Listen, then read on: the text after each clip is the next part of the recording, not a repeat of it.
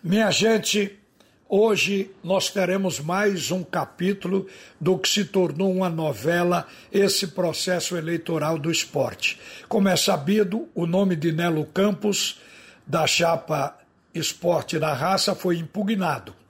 E aí tem que ter um substituto, porque o Nelo já recorreu duas vezes à comissão eleitoral e duas vezes foi derrotado na decisão da comissão eleitoral. Agora só resta ou tirar a chapa da disputa ou apresentar um substituto para o nome de Nelo. Retirar a chapa da disputa vai deixar o esporte com um candidato único. Portanto, seria a aclamação do nome de José Valadares, que é esse candidato até agora. Então, a substituição do nome do Nelo é o mais provável que aconteça. Alguns nomes estão na pauta. O primeiro deles, o de Gustavo do B, já foi tirado hoje pela manhã, porque o Gustavo do B vinha afirmando de que não estava com seu nome disponível. E hoje, no bate-rebate logo cedo, ele ratificou isso, que não está na hora dele voltar a concorrer qualquer eleição no esporte. Não é um momento bom para ele. Daí, a chapa vai ter que buscar outro nome. Alguns nomes já são, inclusive, relatados, como o de Augusto Carreras, Yuri Romão e o de Leonardo Lopes. Vai se escolher um desses nomes, ou pode até aparecer outro, para concorrer com Zé Valadares. Agora, o nome de Nelo tinha uma probabilidade muito alta de vitória, porque o Nelo, na eleição anterior, ele teve 985 votos dos rubro-negros. Ficou a 38 votos apenas do primeiro colocado, o eleito, que foi Milton Bivar. Então, o nome dele, se entrasse na disputa agora, teria essa possibilidade de 90% para ser o presidente do esporte, substituindo o próprio Milton, que renunciou. Mas vamos aguardar essa decisão que a própria chapa vai tomar durante todo o dia de hoje, porque é a data limite para substituir o nome, segundo o Conselho Eleitoral. E outro assunto, gente.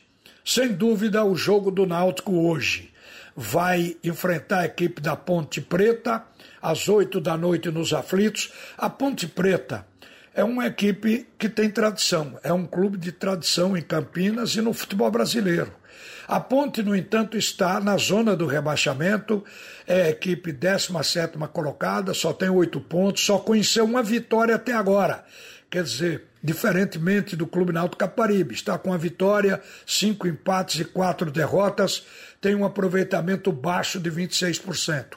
Mas é um adversário perigoso, como todo adversário, antes de ser batido, é perigoso, porque todos estão analisando as jogadas do Náutico, analisando individualmente o comportamento de cada jogador, o Náutico passou a ser o time mais estudado e isso a gente tem falado sempre. Hélio dos Anjos vai ter algumas dificuldades tem resolvido todas até agora. Ou seja, quando não tem um titular, ele vai no banco e consegue substituir. O time continua jogando bem e vencendo. A tal ponto que o Náutico hoje, se vencer a equipe logo mais à noite da Ponte Preta, vai abrir uma diferença de sete pontos para o segundo colocado e aí vai voar na competição até o final. É o que o Náutico está pretendendo. E isso só foi conseguido graças ao banco.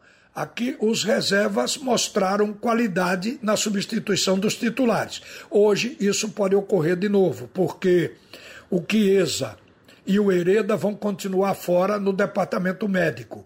E o Iago, que estava previsto para continuar substituindo ao Wagner Leonardo que foi embora, esse jogador também teve contusão no jogo passado, possivelmente tenha que ser substituído pelo Carlão. E aí o Náutico, ele vai ter que se preparar para entrar em campo com Alex Alves, Brian, Carlão, Camutanga e Rafinha, Trindade, Raudney e Maciel, Jean Carlos Paiva e Vinícius. Mas praticamente com esta equipe, o Náutico fez um bom jogo e venceu a partida passada. E aí a confiança permanece e o favoritismo do Náutico também permanece nessa partida. Para terminar, minha gente, O Santa Cruz precisa de seis vitórias em 11 jogos para escapar de um rebaixamento para a Série D. Então o Santa Cruz precisa agora de apoio. A torcida impregnar sua confiança para que o Roberto Fernandes e o grupo possam realizar este feito na vida do Santa Cruz para evitar uma queda que seria um desastre. Uma boa tarde, minha gente. A seguir, o primeiro tempo do assunto é futebol com Roberto Queiroz. kairos